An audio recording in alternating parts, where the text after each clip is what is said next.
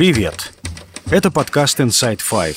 Наш утренний короткий новостной бриф. Пять самых важных и интересных историй от инсайдеров всего за несколько минут. Сегодня 27 июля, четверг. История первая – Большинство лидеров африканских государств отказались участвовать в саммите Россия-Африка, который открывается в четверг в Санкт-Петербурге. Помощник президента Путина Юрий Ушаков сообщил, что на уровне глав государств будут представлены лишь 17 из 54 стран Африки. Африканист Ирина Филатова считает, что отказ большинства лидеров континента от поездки в Россию объясняется их опасениями ухудшить отношения с Западом. Африка находится в очень трудном положении. Даже если бы, скажем, США не говорили африканским лидерам, что не надо сейчас ехать в Россию и что могут быть последствия, даже без этого все-таки африканские лидеры и сами понимали бы, что в этой ситуации, в нынешней, во время войны с Украиной, если они поедут в Россию, то может пострадать их торговля, могут пострадать капиталовложения, которых до сих пор все-таки больше всего предоставляет именно Европа, торговля больше всего с Европой, с Америкой Америка. То есть они в этом смысле, конечно, вынуждены осторожничать, потому что жертвовать этим они никак не могут. На днях президент Путин опубликовал статью, в которой заявил о прочных и глубоких корнях российско-африканской дружбы и пообещал странам Африки достойное место в новом миропорядке. Саммит Россия-Африка проходит во второй раз. Первый состоялся четыре года назад в Сочи. Тогда ни одна из стран не отказалась от приглашения, а 45 прислали делегации во главе с президентами и премьер-министрами. История вторая – Суд в Сыктывкаре отправил в СИЗО социолога, профессора Московской высшей школы социальных и экономических наук Бориса Кагарлицкого. Об аресте ходатайствовала ФСБ. Кагарлицкого обвиняют в оправдании терроризма. Адвокат социолога Сергей Ерохов сообщил, что дело в отношении Кагарлицкого было заведено из-за прошлогоднего поста о взрыве на Крымском мосту. Расследованием занимается управление ФСБ по республике Коми, поэтому социолога перевезли из Москвы в Сыктывкар. Кагарлицкий автор публикации о левом движении в России и мире, он не поддержал российское вторжение в Украину. Весной прошлого года был внесен в список иноагентов. Все это время ученый продолжал жить в Москве.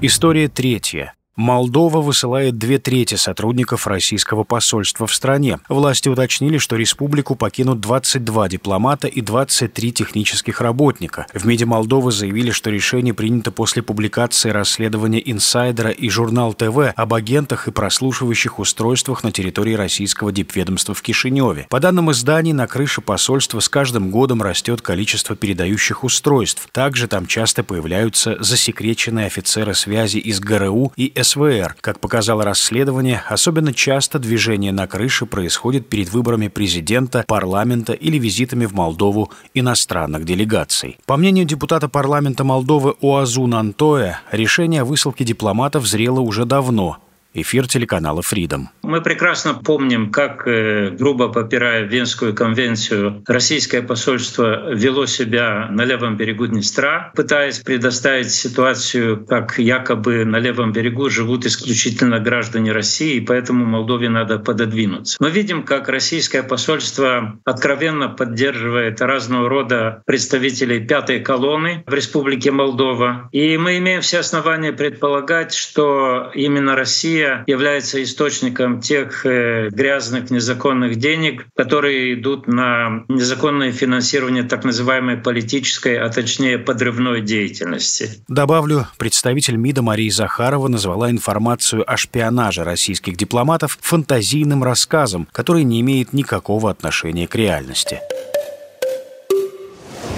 История четвертая.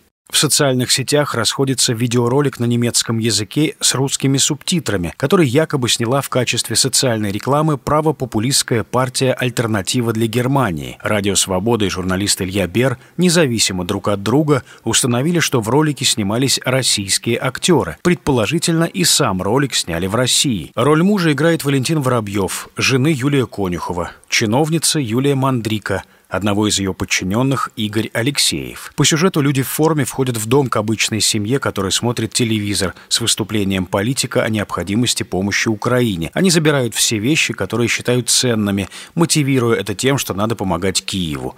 Затем на стенку вешают портрет Владимира Зеленского. В финале отнимают у ребенка плюшевого леопарда. Guten Tag.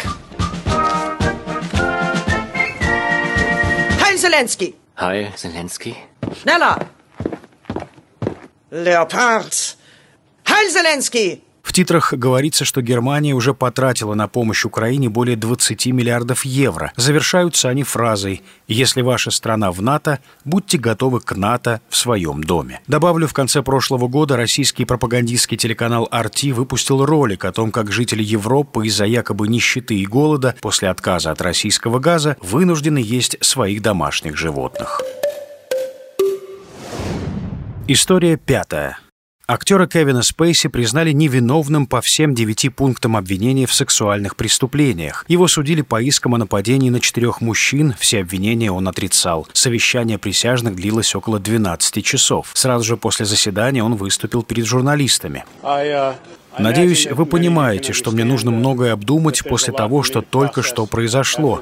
Но я хотел бы сказать, что я чрезвычайно благодарен присяжным за то, что они нашли время, чтобы тщательно изучить все доказательства и факты, прежде чем вынесли свое решение.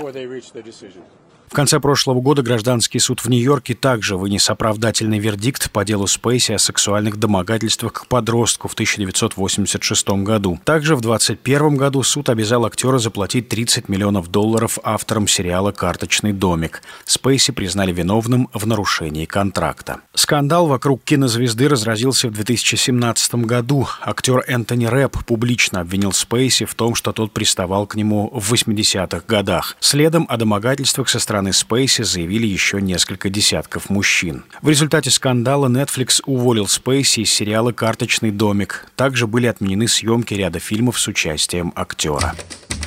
И это все на сегодня. Это был подкаст Inside Five.